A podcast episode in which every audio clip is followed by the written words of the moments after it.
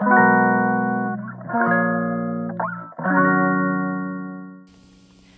い、マールのラジオマールです。えー、今日は7月2日火曜日ですね。はい、早速なんですけど、えっ、ー、とレターのお返事を引き続きしようかなと思います。はい、えっ、ー、とですね、えー、暴露療法についてなんですけど。えーと、人混みに対する暴露療法はどんな感じでやってましたかっていう質問をいただいたんですが、えーと、私はですねなんかとりわけ人混みは緊張しなかったんですよあんまり。あのまあ、電車のねあの混んでるやつ満員電車とかはあの怖かったんですけどでもあのそもそも電車自体が怖かったから満員であろうがなかろうが怖かったんでとりわけなんか人混みはねあの大丈夫だったんですけどまあまあできれば人がいない方が良かったですけどね。うんまあ、でもあの暴露療法のやり方は、まあ、基本的にあのどんなシチュエーションでも一緒なので、まあ、人混みに対してはどうすればいいかっていうとまあまあ人混みのところに、まあ、あえて行くっていうことですよね。うん、でまあ人混みもねなんかレベルあるじゃないですか。めっちゃ混んでんなっていうのからまあまあ混んでんなみたいなところからまあいろいろレベルがある程度あるかなと思うので、まあ、まずはそのちょっとレベル1っていうことでまあまあ混んでんなぐらいの。そんなにあの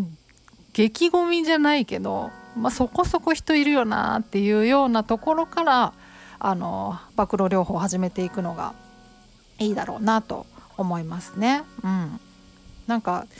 パッと思い浮かばないですけどね。なんかレベル分けっつってもなんかどう分ければいいかなと思うんですけど。まあなんか曜日とかで分けれるかもしれないですよね。なんかショッピングモールとかでも、まあ、平日の朝とかだったらまだ少なかったりするじゃないですか。だからま平日の朝のショッピングモールからデビューしてみるかとか。まあまあそんな感じでねあのいけるかなと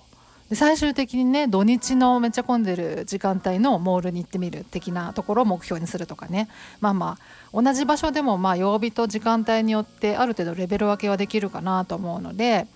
なんか分けてでまあハードル低いところからですよね基本的には。で行って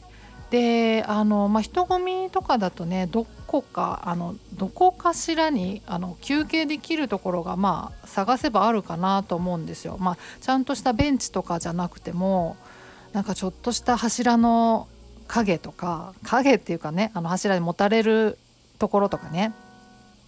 なんかちょっとした植え込みのところで腰掛けられそうだなっていうようなところとかっていうのをまあ探して、まあ、一旦そこで休憩するっっていうことですよね。で予期不安が出てきてもその場をまできるだけ去らないようにする。できるだけその場にとどまるようにする。っていうのがま基本ですよね。うん、去らない。でできればその気を紛らわせるような何か落ち着くようなこうお守りがまあそれぞれねなんか何かしらもしかしたらあるかもしれないんですけどなんか例えばお水を飲むとかミンティア舐めるとかね。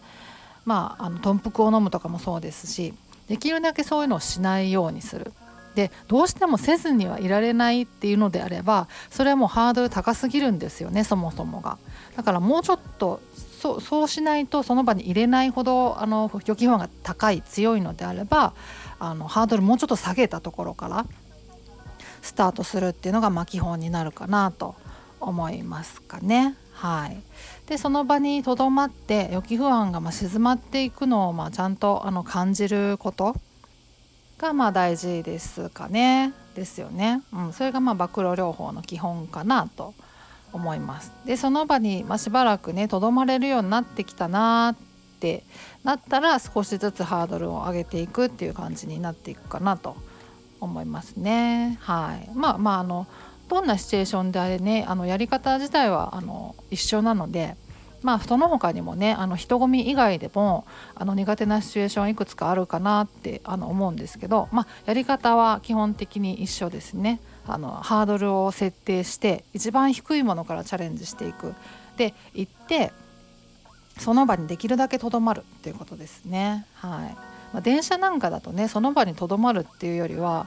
まああの次の駅まで行こうとかそういう感じのチャレンジになってくるのかなとは思うんですけど、まあ、あの場所とかねシチュエーションとかであればその場にできるだけとどまるようにするっていう感じになるかなと思いますね。はい。そうそう。でねこれなんか場所とかにこだわらなくてもそのあのもう家とかにいても不安予期不安出てきちゃうんだよなとかあの発作出てきちゃうんだよっていうようなこともあるじゃないですか。私ももう本当にひどい時はもう家だろうがどこだろうがあの発作出て出ちゃってたから。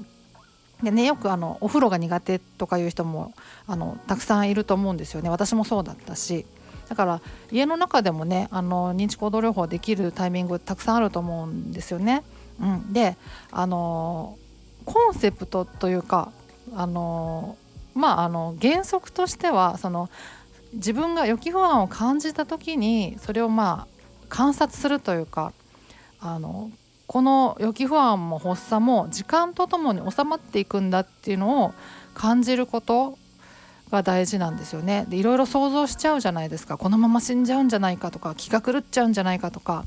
いろいろ想像しちゃうことが実際には現実にならないんだっていうことを何度も体感していくっていうようなまあ、それがあの認知行動療法ってやつ暴露療法ってやつなのであの場所とかでねあのこだわらなくてもこだわらないというかそのあの場所に行かなきゃいけあの練習にならないんだとかじゃなくてその予期不安がもう出てきた時あの発作が出そうだな出てきちゃったなっていう時がまさによあの認知行動療法暴露療法のタイミングだからあの家の中でも全然あのやれるタイミングあると思うんですよね。で、まあ、自分の特に苦手なシチュエーションがあるっていうことであのそこに行くと予期不安が、まあ、あの出ちゃう。もうっていうことだからあのそこに行ってるってだけの話でもあって